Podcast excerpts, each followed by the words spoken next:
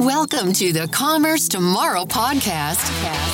Your one stop to learn about the technology that's powering the future of commerce. Here are your hosts, Dirk and Kelly. Hi, everybody, and welcome to a new episode of the Commerce Tomorrow podcast. Uh, I'm here actually today without Kelly. Um, uh, he couldn't make it, uh, uh but it was very hard to uh, get some time out of Christoph. So we decided that we want to record that anyway. So therefore, I'm happy to introduce you to our uh, special guest today, which is Christoph Gerber, CEO and founder of Talon.One. Hi, Christoph. Hi, Dirk. Thanks for having me. Yeah, thanks. Thanks for joining. And the weird thing is now we have two Germans talking in English in a podcast uh, uh, episode. Um, yeah, but I, but I think we we will get that done as we always have the Commerce Tomorrow um, episodes in English language for an international audience. Um, we, we, have to follow that scheme. How how are you doing today? Good. I actually just arrived in Denmark. Uh, I'm first time out of out of Germany since I think five months and the longest period I've ever been in, in Germany uh, since I started Lieferando, um, I think 13 years ago. How was it yeah, to go over the border there? It's, it's open now since since a couple of weeks, right? Uh, it's sort of open. You have to show your passport, and uh, they normally ask for your like the reason you go. And my mom is half Danish, so we have a small summer house here, um, and oh, then nice. you kind of have a, um, a registry that your family is a landowner and uh, with that part of the paper or with that little paper you kind of can go come and go as you like. Because you technically you have to have the ability to look after the property. And um, okay, okay. It's, yeah it's, because it's, i heard otherwise you you need at least to spend a week on vacation so they want yeah, to avoid the day-to-day tourist.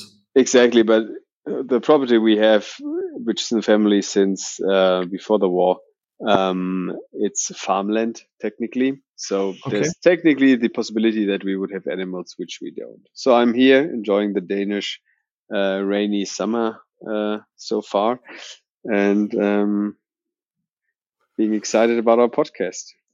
Okay, so let's dive straight into that. Um, for everybody who does not know you, can you give a, brief introduction um, about yourself?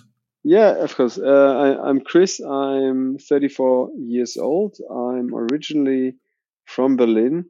Um, born in Berlin. I think one of the few Berliners in the Berlin startup um, scene, so to say. And never really left Berlin. I went to high school in Australia and then did a gap year in Australia, did an internship there. And when I came back, I started um, studying at the University of Arts in Berlin, uh, so-called UDK and I was never really a like a, academic person. I, I, was never good to theory. I'm really I'm more like a doer. Um, to the disappointment of my family, who is full of professors and uh, teachers. And then a friend of mine actually had the idea to do like a food delivery thing, uh, which he saw, which he saw big in the US while he was an investment banker in New York, and that was Jörg and so mm-hmm. we started a small company uh, called Lieferando.de. And um, when was it? 2009? 2009, 2010. So I think the company was actually founded. I'm not sure anymore. I think the company was technically incorporated December um, 2009. I think I'm, I'm, no, I'm pretty sure 2009 December and um, that's kind of how we started. And I don't know why I had this weird, weird idea that I wanted started before uh, 2009. Um, I remember that. So no idea why it doesn't make sense because you have to then make a um, it's it would have been smarter to just incorporate the first week of uh, 2010 from a from a text text perspective. But so we started Lieferando, and then Kai came on board, um, and then we had three guys doing food delivery. And on a side note, if you look at the business right now, it's I think if I look it up, uh, market cap takeaway group. Um, Do you still have shares? Um, no, I we can come to that in a second. So the market cap is 15 billion euros. And when we started, our first valuation was 700,000 euros pre, and our first investment round was 150,000 euros. Um, it's very different to what we are now. And um, Jörg, my, like Jörg, who's one of the three founders with me and Kai, uh, he still runs uh, the takeaway group as a COO. Um, so mm-hmm. he's still in, in the business. And after takeaway, after we took that business public, um, I started Talon One.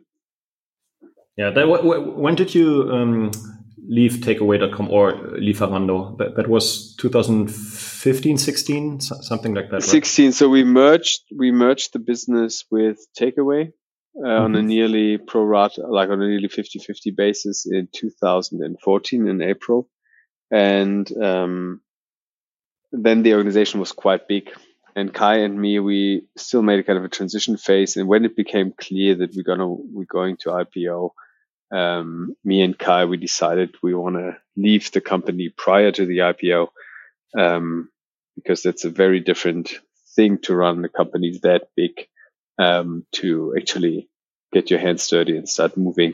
And at that point, it didn't have any financial implications for us. So a lot of people ask, so wouldn't you have made more money with, with the IPO happening and um, staying on board?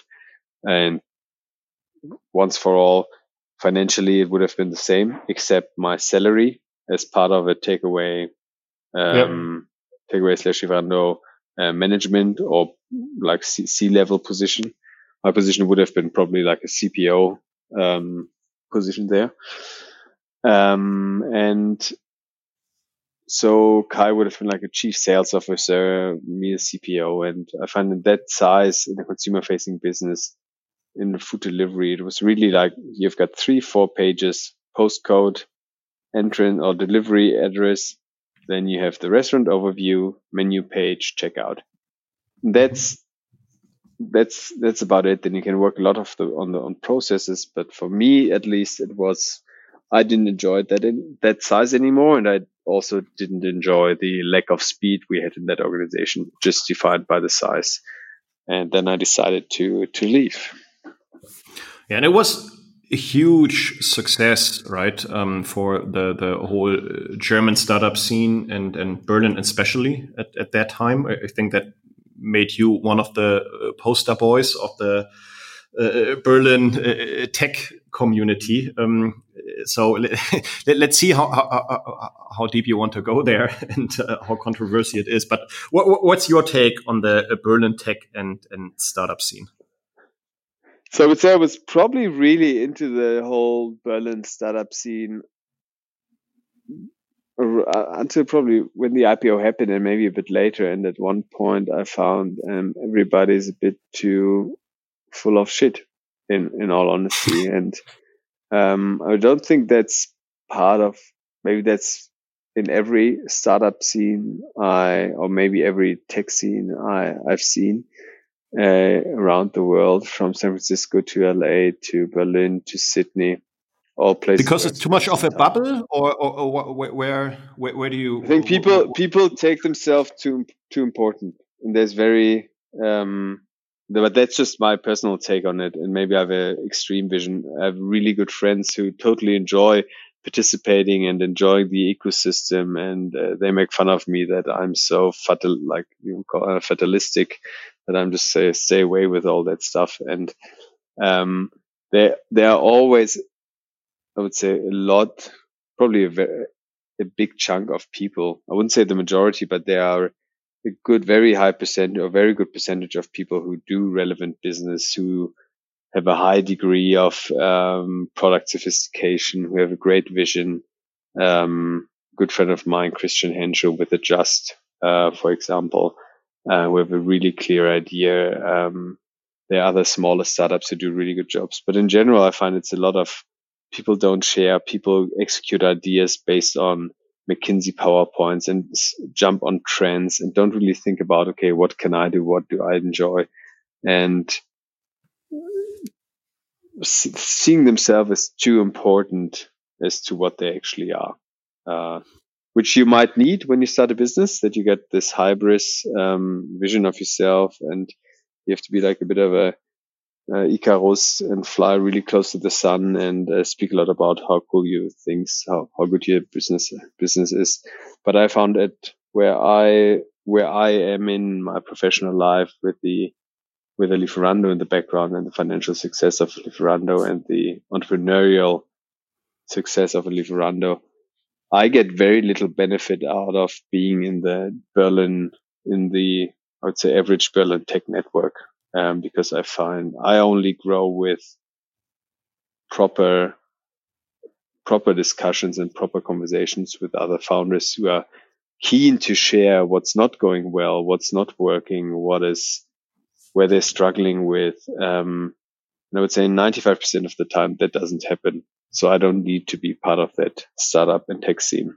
I do have, as I said, five to 10 people. I, some, some of them I call my friends. Some of them I'm just, um, acquaintance and I meet them sometimes, but every time I meet them, I can have a serious discussion. Um, but I would say probably the 95% of the people I meet through my job, that's just business and doesn't, I don't need to spend my free time with them. I rather go hunting and work on cars. Yeah, and I think you can you, you, you can and, and, probably should should do both, right? So I, I often, especially in the founding years, um, when when I got asked about why I don't attend so many of the events, is my, my answer was I don't have time for sipping beer because I need to need to build a business here and and can't hang around uh, around all the time.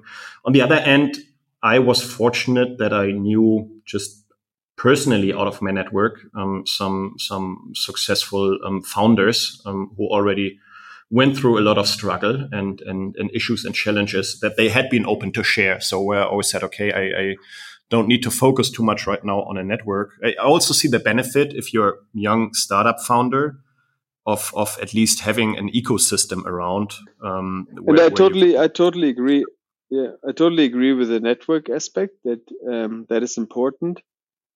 But I even see with other people who are I don't know like one two generation younger than me in terms of their when when they started their business that people grow the good people are growing out of that network. They yeah. outgrow the average network. They reduce their exposure and they speak to less people. Um, so at the beginning you're in a pond with a lot of fish and then some fish grow and they only talk to the bigger fish and yeah, you also need to look over the edge, right? Because um, at the end, if your business should become relevant, you need to solve real world problems. And uh, as in one other podcast, somebody said, nobody cares about the problems of uh, Berlin Mitte. Um, and you could put any other um, um hyped uh, city uh, into that, right? So um, that, that, that is very small ecosystems with very different problems and challenges that, that the rest of the world has, right? So um, just staying in that bubble um, exactly. probably also not helping for, for growing the business. Is there anything, um, and, and, and then we can, can close that topic. Um, do, do you see any difference between Berlin or the German um, tech and startup market? Um, maybe from your founder's view, also now being, being in, in your new company, Talon One, that we will talk about in a minute, um, to especially the US when it comes to fundraising, to, to thinking on how you scale companies. So, what, what do you say that there's a, a core difference between uh, US tech companies and their environments um, to, to uh, German uh, tech companies? Um, I mean, I cannot say so much about it because I've never like actually worked or founded and fundraised in the US because Lieferando was very local at that point and not interesting to outside money. What I can say is with Talon One, um, nobody wanted, nobody in, basically in Europe wanted to give us money and um, I had no not a single German VC, even after we took Lieferando public. The track record that you already had, there was who would go, who yeah, who was even with a one billion euro IPO. People wouldn't give me money. That, that's for, crazy. I wouldn't have thought about that. So we, we know each other personally. So just as a, a, a spoiler remark, but I, this is I, I, would that, that this is normally building networks and, and founding the next company um, should be uh, way easier if, to rely would, on. If I would have done, if I would have done a marketplace, any kind of e-commerce business, something that a German VC can understand, yes, I probably would have gotten money quite easily, fast, high valuation. A tech company where nobody has done it and Talon One is not a copy of a copy Um, Talon One is basically an idea that I said there must be there must be customers for a product like that. That was the baseline I had, and there was nothing comparable in the market, and we had to develop everything ourselves, like including the idea. Um, there was no one, and so we got our money from the biggest um, Australian fund, mm-hmm. um, and there the the senior like the founding partner he, he said to me after looking through my 10 page presentation it's like christoph i have no idea what you do. I have no like i have no idea what you what you got to do. I don't understand your idea. Sorry uh, my phone. Um, i have no idea what you're going to do.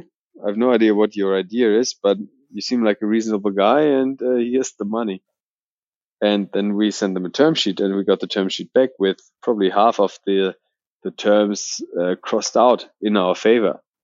And I was like, uh, why would you do that? And he said, like, look, if this company is going to be a success, I don't want to have any other shitty terms put in front of me by other VCs. And if your company is not going to be like, if your company is going bust, um, the terms don't matter anyway. and so this kind of shows you how I would say an Anglo-Saxon VC works very different to a German VC. I can just say from that that there's it's no wonder that there's no leading or there's that there are no more German tech companies like pure tech players because s- still until today um, I would say that German VCs don't understand tech and um, that's At least in the majority, I, I, I, think this is still the case. If you look on, on the companies that get built and and, and yeah, but I think there are more and more then more and more VCs who do tech, but then they're really specialized on. Oh, that's at least how I see it. I don't follow the VC market too close because it's not relevant relevant for us. Or I would never take money from a German VC anymore for Talon One. Um, and what you see, the guys that I know that are more tech driven, they have really small funds you know, they're like, except the guys from Mesosphere, where um, the ex the Alexander Kudlich. Yep. And um, so started something, which they recently opened, right? So that, that that's a, which they just, which is I don't know, six months or three months old. Um, and the other guys like Fly Ventures, etc., where they're more techy, they these guys I don't know have 20, 30 million, and you can't make a dent with that. It's just like yeah, it's, purely it's, it's very fun, early. Right? So, but they, yeah yeah, but so these are the guys. So there's a younger generation. There's a younger generation, probably our age, and even a bit younger, who would start to be more tech focused and have a better tech understanding. And maybe that is that will come in Germany within the next years. That there will be more money for pure tech plays. Yeah. So let's see if uh, you get some mails after this podcast uh, from some founders that want an introduction to your Australian uh, investor. but let, us get into Talon One. So uh, uh, tell us a little bit about uh, the company and especially the product that you are offering that was hard for for some some people to understand. Okay, so basically, when we started Lieferando, or when we worked at Lieferando and did promotions at Lieferando, we did worked a lot with promotions. Um, 10 euros off for your next food delivery order, five euros off. And we are, I always thought, and I was responsible for marketing and product. I always thought we way, we, we doing way, spending way too much money for a single user where we should offer basically a segment of one, one person should get his offer that is targeted to what he wants or he needs or what would trigger him to do a purchase.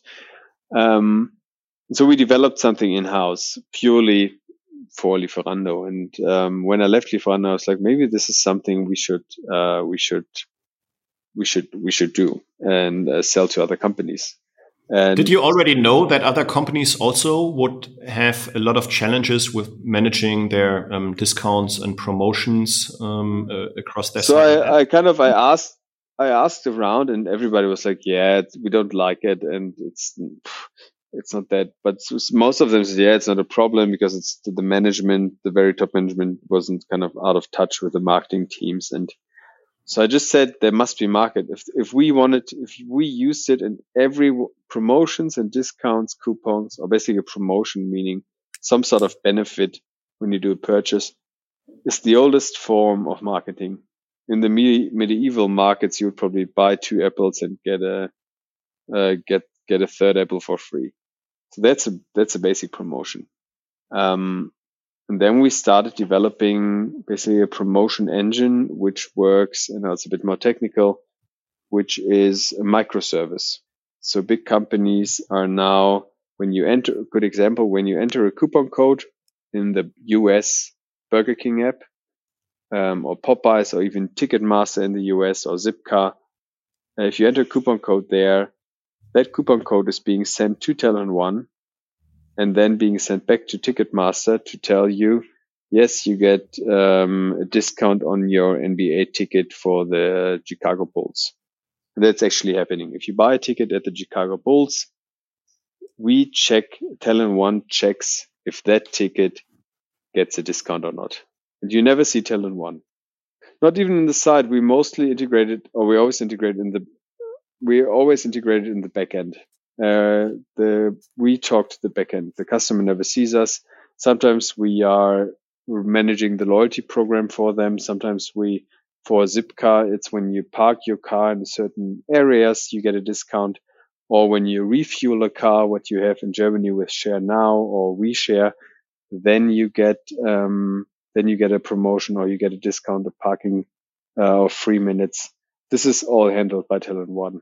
By the way, if you get a discount of three minutes with WeShare, the VW car sharing company, or Share Now, um, formerly uh, Drive Now and uh, Car2Go, they are also powered by Talon One. So any kind of discount you get with these guys, um, you, you, you you basically come in touch with us. Yeah, that, what I find is quite great funny. customers, right? so, pro- so it's it's it's good European customers, it's, it's, US customers, um, as as far as, as, as I know. Yeah, it's good customers for a product that German VCs said nobody needed and wanted. yeah, I think what they what they did not know or understand is that um, the applications um, that these companies have, or the solutions, the offerings that they have to the consumers, are actually created out of very different building blocks, right? And your platform is one building block to enable the uh, promotions and couponings and, and part of the personalization. And then they use something else for, for, um, um, the customer management. They use something else for the product and, and order management and so on. And they put all these pieces together to one solution. So they use all these services or microservices and build one huge application. And, um, I, I think that, that most people think that complex promotion management is something that I don't know one of the other systems um, are, are, already providing. Yeah, basically, it's um, exactly it's like we had um, customers or VCs say, uh, look, we have customer, we have our startups. They use Magento, they use commercetools, um, and commercetools already has promotions inside. So why would they need Talon One? Don't make our promotions bad here, right? Um, no, kidding. Your promotions, your promotions are great, but um, I would say your core focus of commercetools is not the promotion part, and your promotions probably solve the problem for 85 to 90 percent of your customers, and that is fine. Um, but for the rest, the 10 percent, they need something more specialized, which your system can't deliver and should not deliver because that's not what you are focused on it's like you don't compete against a Shopify. Um, Shopify does something totally different than you. In the, in a nutshell, they also do they also do shops, but your customer type is very different to them. Um, it's basically the same with the Talon One. Talon, every little e-commerce site has a promotion functionality. Um, but at one point you need, or some companies need something more specific. And that's yeah. when we come in. Yeah, that's that's absolutely right, right? And the, the bigger the customers get, and the more customers they have, right? And um, the, the the more complex often um, the promotion requirements get, right? And out of a standard, um, if you say that this is just a component um, of your platform, it's something that that you can't cover, which was interesting because uh, um, when when you started the company, right? So which is now five years ago. When, when did you go public on that? So, so not uh, IPO public, but when did you go to market? Uh, probably two and a half years really after we started. So I think the, our product is really live since two, I would say, or, or it's a good product since two years, I would say. Yeah, I think it was 2017 or so where we internally already said, why is there nobody that's providing promotions as a platform? Um, just with an API and and solving this use case, but solving it very very good because um, there are so many customers or companies out there that have so complex models, and and and and and with the um, yeah increase on uh, digitalization, um, it's it's not getting easier, and and uh, uh additional uh, uh, models will come out, so that you need a, a, platform below that. So you already mentioned some promotions. Can you can you just give an idea on the variety of things that you can create? So what what type of promotions um, are uh, do, do what kinds of promotions do we offer? Yeah. Um, that's a good question because how Talon One actually works is um, we have an under we have a rule engine which is um, kind of our own developed rule engine with our own language behind it because we didn't find any rule engine which is as as fast as we needed and as powerful and as nothing. We're going to open source it, and I think you can already read read about it. Um, but basically, it's a rule engine which can which can digest any kind of data you send and do data transformation and make decisions based on um, criterias that you create. And as a result, you have something what we call effects. Um, and an effect can be any kind of thing you, you want it to be. So you can say, give it a discount on a basket, give a discount on a basket item, um, add or deduct or update a customer profile data, which can be loyalty points, which can be um, for example, in adult entertainment, if you say, if you put in your Visa card, um, we expand your trial period for another two weeks. Uh, if you refer a friend, we expand your trial period for another one week. Um, so this is something you could do. So there's really no limitations around um, what you can build. Also from the data you you ingest, we can use geo you can use geofencing inside Talon One. Uh, we have a scooter company as a customer. Uh, one of the bigger ones that where you can say, oh, I want to start if the customer starts his journey here and ends his journey there, then he gets uh, his free rides updated by one. Um, so this is something which is very easily to be, which can be easily configured. For Ticketmaster, we we also have customer wallets and loyalty wallets. The whole refund um, problematic in the US when you go to Beyonce concert and that's being now canceled due to COVID 19. Um, every, every Ticketmaster in the US has a wallet. Every single wallet is hosted at Talon One. So we have the whole wallet loyalty management for companies like Ticketmaster. So it's quite diverse in, in what you can do. There's really no limitations because of the design of our system. And now the question to performance, which will always comes after, okay, if you can do so much, how do you, how do you perform? And, um, our average response time for, just to give the, the audience an idea and or with a microservice, then we have another third party and it will slow our system down. The average turnaround time for a response inside Talon One is around 30 to 40 milliseconds. And that is. And how do you get that done? Percentile. That is how our you, internal yeah. rule. How, how, that's that's design of our internal rule engine. Um, which, which, you designed from scratch, or have you have you built on? Which we designed, which we designed fully from scratch, um, and that is what makes us so powerful. We also support another big customer, which is funny, which is from the same industry I come from, um, Just Eat, um, the biggest food delivery player, which was actually just bought by Takeaway um, a couple of months ago. But they do on a Saturday evening or Sunday evening, they do two hundred thousand orders an hour. Even at that time, we we execute the response time in around 40 milliseconds. And I think that's way faster than any component, any component that they probably have, except maybe Algolia, the search engine, which they're even faster or maybe comparable. Um, but yeah, this this is what makes us also competitive because if you look at other people when they have 200 million coupons or even a billion coupons in the database, your doesn't matter what system you have, the system is not designed to do that. And our yeah, system is that has limits limits on scale um, uh, or, or uh, either of request or the data complexity. Um, it's, exactly. It's so on the promotions, right? Um, is there there anything that that you do uh, with the customers that you say, hey, this is how you should implement it? That you also uh, don't start to uh, discount your company and make this uh, a price game. Um, so um, that that everything is just only promotion driven, or do you say, okay, no, that's not part of our business. Um, uh, we just give you the engine and use it as much as as possible, right? So in in US there was uh, uh J.C. Penney, right, uh, where at some time nobody wanted to buy anything anymore that was not getting highly discounted, where you did not have a coupon for, um, which then uh, uh, turned some some pressure on the business model um, in general. So do, do you have some some thoughts on that? How to discount, what to discount, how to use promotions, um, or do you leave that up to the customer?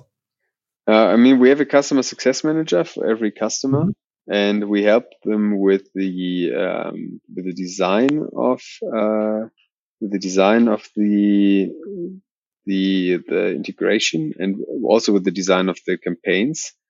Um, what we really stay away from is telling our customers what to do. Uh, we don't know enough about their business as to inf- to make an informed decision or an informed um, recommendation across what they should do and what they shouldn't do. Uh, so I always say we're more like a screwdriver or a toolbox and how do, how you want to build your car or how you want to design your car is really up to you in the end. Okay. And we, we yeah. try to, we try to stay away. We get asked, like we get being asked that quite a lot. We also say, hey, why don't you build an I can imagine, right? So, Christoph, you had been, yeah, you, you had been CEO of Lieferando. You, you, you run this huge business. You, you have so much experience also practically out of your past with dealing with promotion. So I'm sure that at least the companies that you're selling to try to reach out to you and ask you, hey, what are your recommendations here? Yeah, I mean, last year I think we we gave, even this year we probably give discounts in the range of over one and a half to two billion euros. Um, that's a discounts amount that is being channeled through our system. Mm-hmm. Um, so if you look at the marketing budget, so we're only 30 people at Talon One. Uh, I would say that's that's quite significant, but we never touch the customer's data. We never do comparisons. We never do analysis on it. We really say we're going to stay away from that.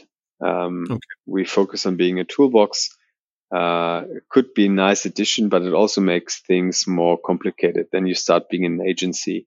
If you want to build some sort of AI on it, um, you also give yourself, you also give a promise to a customer that you do something better than they do. And I would say we, when, when we say we Talon One does something better than they do, that promise we can keep to make informed decisions around we're going to run your promotions better than you do um, with ideas around what you should do and the amount of money you should spend. I think I don't at the moment. I don't have the confidence uh, in AI and stuff like that to make that decision without a human being involved.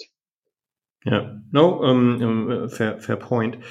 Um, a question on the the microservices. Um, you, you already mentioned it, and also the differentiation to a commerce platform, and um, that that there are specialist tools out there that can solve uh, uh, some very complex problems um, just better um, as some platforms um, that are looking more general at those. Um, and so, as, as we're moving to a world where more and more API offerings are coming out, do you have thoughts about how granular those should be, right? So if we if we take your offering example, right? So you you have uh, all the promotions, coupons, and so on as a service.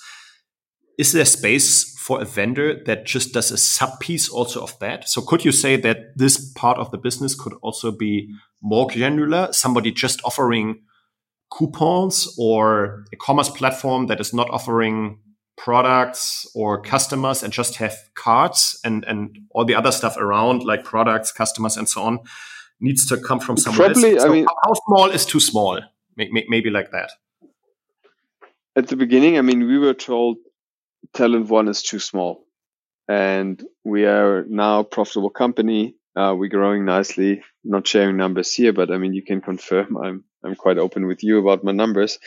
Um, I think there is.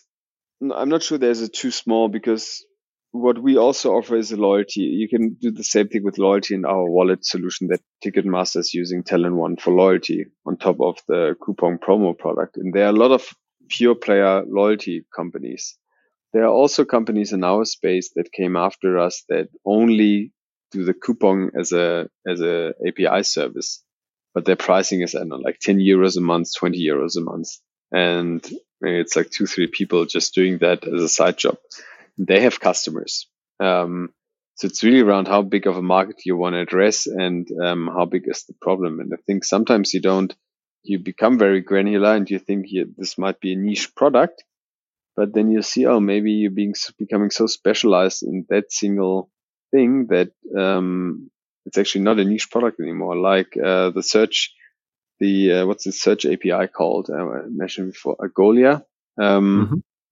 we think why is that like it's a search field for an e-commerce store or an e-commerce website or something why would that be in like a its own api and it makes total sense or an api for reducing image sizes on on e-commerce pages which does only one thing you send an image there and it's re- being reduced and it's being sent back to increase the load like page load um, so the thing is, if it's a niche product, if it's a niche solution you do, but it's a, it has a lot of customers, it can be a very successful thing or a Talon One, which is a niche product, which is more expensive and more relevant for bigger companies. So we don't have as many, we can't have as many customers as a, um, as a small image reducing API.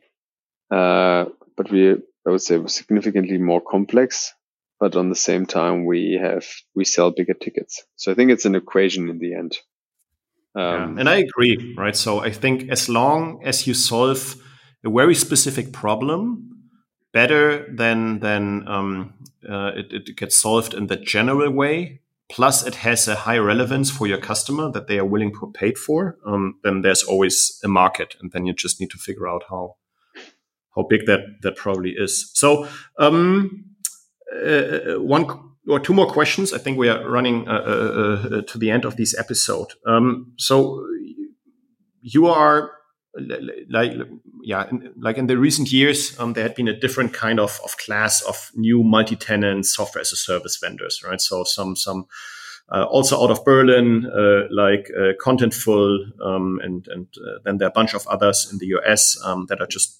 focusing on the specific needs um, of, of companies and providing solutions there in a in a, a, very similar way and also with a very similar i would say philosophy and approach.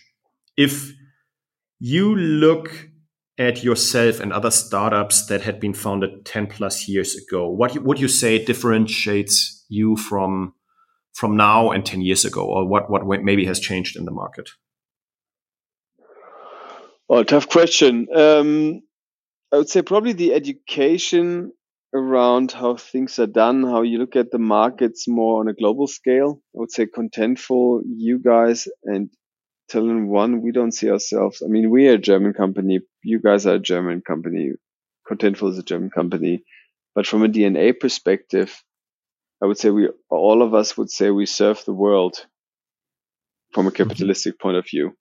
Um, or we, we see the whole world as our customers and we are regional agnostic um, as opposed to when you when I started 10 years ago you looked you looked at what's your market Berlin Cologne Germany then you looked at France then you looked at Poland then you looked at um, UK maybe and maybe at the US and I think software as a service companies now even being started in Germany have a very different approach to how they look at the world. The world has become a much smaller place than it was 10 years ago.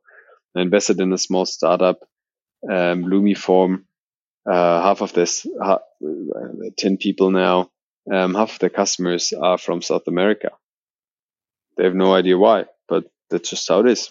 And, um, they know a bit why, but it's it's not like oh they sit in Berlin Berlin Mitte and they servicing trying to service in Germany or Europe. They're trying to serve the world, and um, I think that's the that's the understanding that so now software as a service companies have in uh, in Germany or Berlin, or yeah. in case of you guys, Munich. Yeah. No, that's that's a good answer. So Last question. Um, where do you see yourself and Talon One going then in the next uh, uh, one, two years?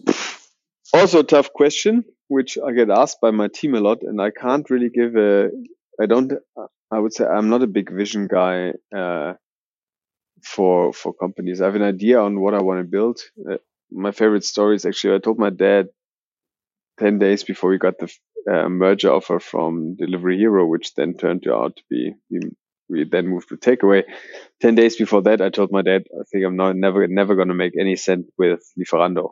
I think uh, it's going to be, uh, I'm going to have to move back into my parents' place because I'm going to stay poor the rest of my life.